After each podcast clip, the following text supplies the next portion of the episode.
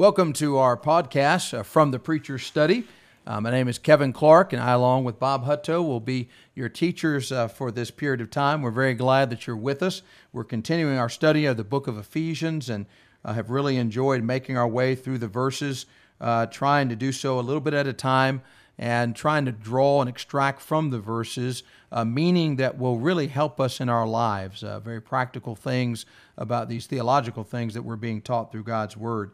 Uh, we really want to express thanks and support uh, for uh, Mark and Jason, who have made this possible with their technological expertise and their abilities and aptitudes. And we want to thank all the people out there who have said so many kind things to encourage us to continue this work. I know Bob has received a lot of positive feedback. I certainly have myself. And I really appreciate that because A, it shows that people uh, are listening and watching and tuning in, and that they appreciate the effort, and most importantly, they appreciate the Word of God that's being exalted because that's what we're trying to do here, not exalting ourselves and, and what we want to do, but really what God has to say.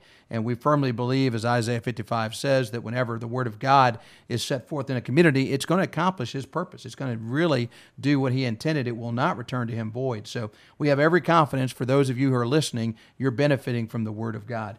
Do you have some introductory remarks you want to make? Well, again, I, we appreciate everybody looking in and, and watching and listening uh, and uh, thinking along with us as we work through. We're working through the book of Ephesians. We're in chapter 2 mm-hmm. kind of taking it section by section maybe devoting a couple of our sessions to a, a particular par- paragraph or section uh, just to try to uh, extract uh, as much of it as we can in a format like this. Sure. Uh, but anyway, we really support, uh, appreciate everyone's support and hope that uh, we are guiding people into some useful information and, and some good good thoughts that'll help them.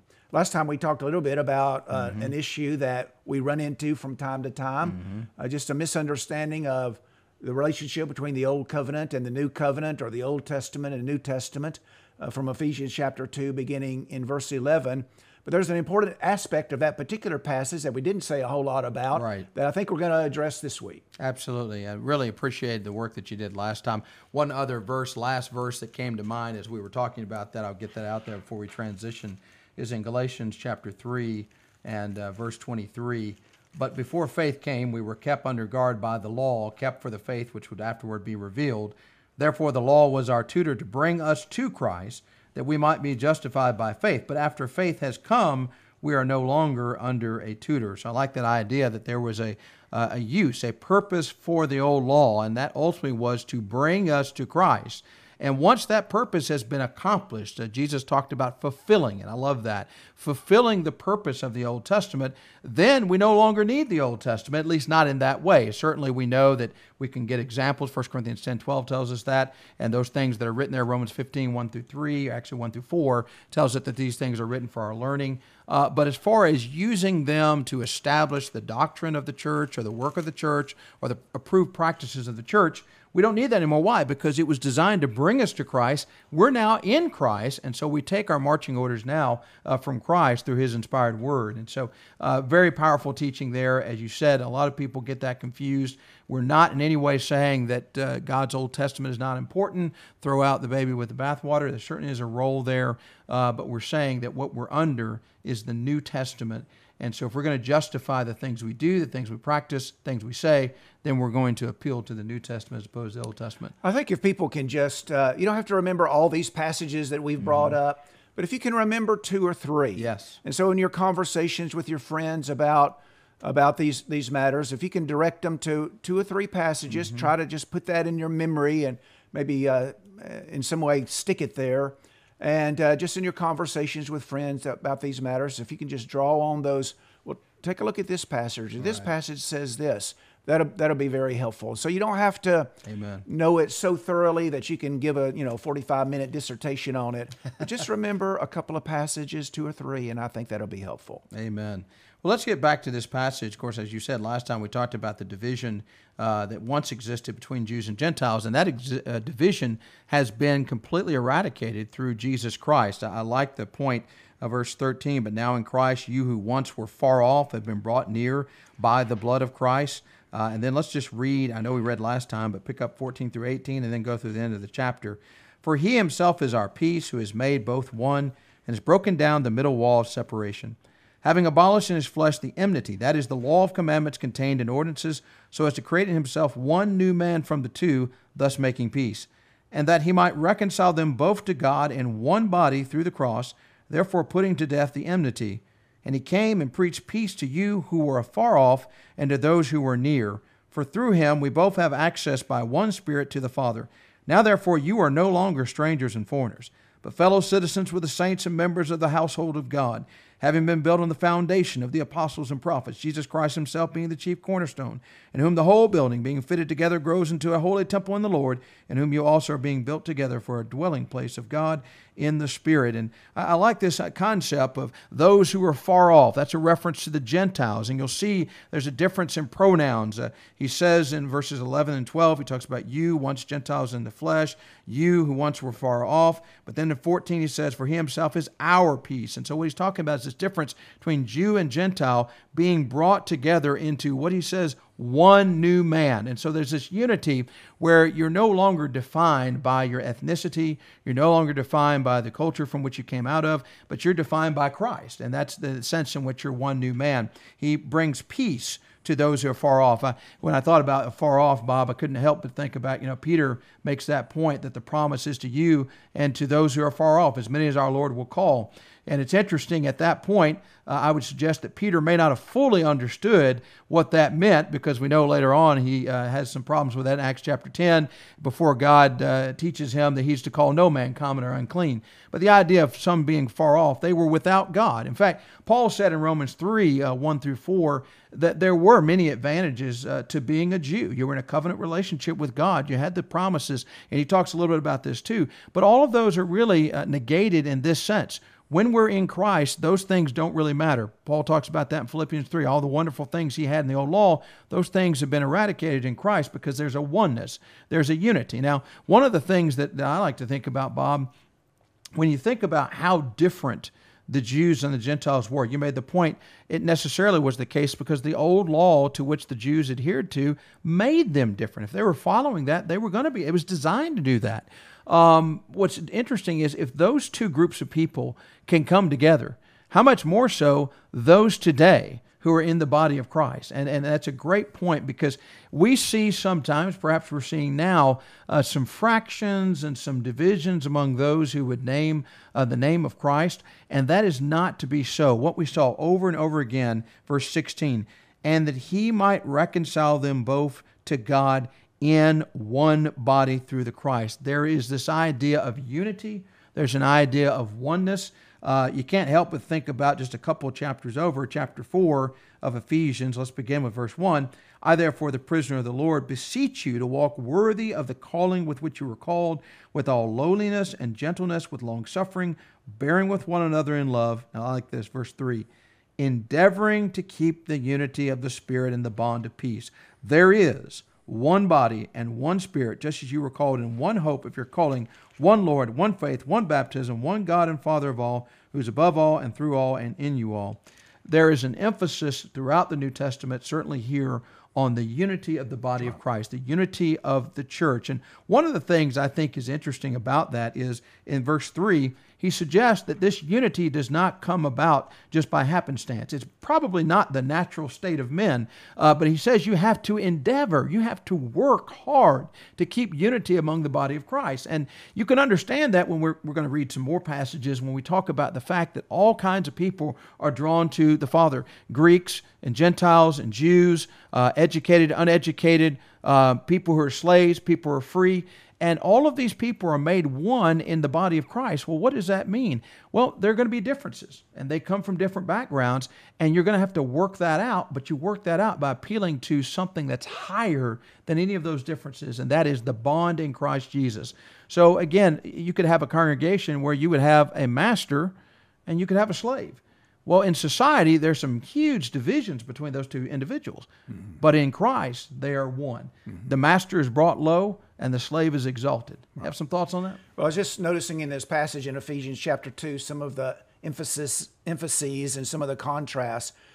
The emphasis on the word one, mm-hmm. verse 15, mm-hmm. one body, verse mm-hmm. 16, uh, or one man, one new man in verse 15, one body mm-hmm. in verse 16 8 verse 18 one spirit Mm-hmm. in verse 21 being fitted together again in verse 22 built together That's And right. so together one one body one man one spirit the emphasis on being one and also the contrast between enmity and peace and so Yes. and um, in verse uh, uh, verse 16 he abolished in his flesh the enmity Mm-hmm. and you see it again in verse 16 having put to death the enmity Mm-hmm. and he makes peace establishing peace in verse 16 and verse 17 Right. there's there was enmity between jew and gentile there was antipathy between them That's right. if there was ever a time in the history of the church where there would be an excuse to have Right. you know this kind of church and that kind of church Right. it might be first century Right. you could have a jewish church and a gentile church Right. because there's such a, a history between them a history of uh, of enmity Mm-hmm. Absolutely. Uh, but there was no excuse for it and paul you know paul Absolutely. no, we're one body and we just got to learn to work together and worship together and if we have a common commitment to christ Yes. well then these other factors melt away they're they're obliterated if we have a common commitment to christ so that there is no more jew there is no gentile That's no right. male no female no bond or slave Yep. that we're we're just one Absolutely. I love on that point Galatians chapter 3, uh, look at verses 26 through 29. Let's turn over there. Galatians, the third chapter, verses 26 through 29. The Bible says, For you are all sons of God through faith in Christ Jesus. For as many of you as were baptized into Christ have put on Christ. There is neither Jew nor Greek. There is neither slave nor free. There is neither male nor female. For you are all one in Christ Jesus. And if you are Christ, then you are Abraham's seed and heirs according to the promise. So all of us are sons of God. How is that? Through faith in Christ Jesus. And, and then he goes on to expound upon that. For as many of you as been baptized into Christ have put on Christ. And of course, we know baptism is made effective by faith. Colossians 2 11 through 12 says you have to have faith in the working of God. And then he goes on to say, when we get into this body, when we're baptized into this body, you know, that these distinctions kind of melt away. There, there is no Jew, no Greek. There is no male or female. There is no slave or free. Now, he, he's not saying, I've seen some people abuse and misuse this and say, well, there are not differences in gender and roles and things of that nature. That's not what he's saying. When it comes to salvation, God makes no distinction. Uh, it doesn't matter what your ethnicity is. It doesn't matter your station in life. It doesn't matter your gender. You can do the things that God wants you to do to be pleasing to Him and to obtain salvation. And, and there's not more salvation available for one or the other. It's equally available to everybody. Um, but within that, there are different roles, like we've talked about before in other contexts. There's a role between the husband and the wife. Uh, leaders of the congregation, uh, elders are to be men. Uh, deacons of the congregation are to be men. Uh, you know, the women are told not to teach or have authority over man, 1 Timothy 2 11 through 12. None of those passages is in tension with this because what we're talking about here is when it comes to salvation and God's perspective on things, there is a oneness, there's a unity of the body. And again, we made this point a while ago that I really like. If you've got a homogenous group of people, if everybody is the same, then it might be fairly easy for folks to be one because you came from the same culture, same background, you have the same kind of presuppositions. But when you start bringing people together from disparate elements of society and you put them together in one organization, there are the seeds of tension there. There could be tension, there could be lines of division, but not in the Lord's church because those things fade into obscurity and anonymity and, and nothingness when you think about Christ's blood. What do we hear about? To magnify Christ, made one in Christ. Well, you, we jumped ahead a little bit looking at Ephesians chapter 4, but it really kind Yes. of gives us Yes. the key to, uh, to achieving this. Yes. With humility Mm-hmm. and gentleness and patience and tolerance for one another in love.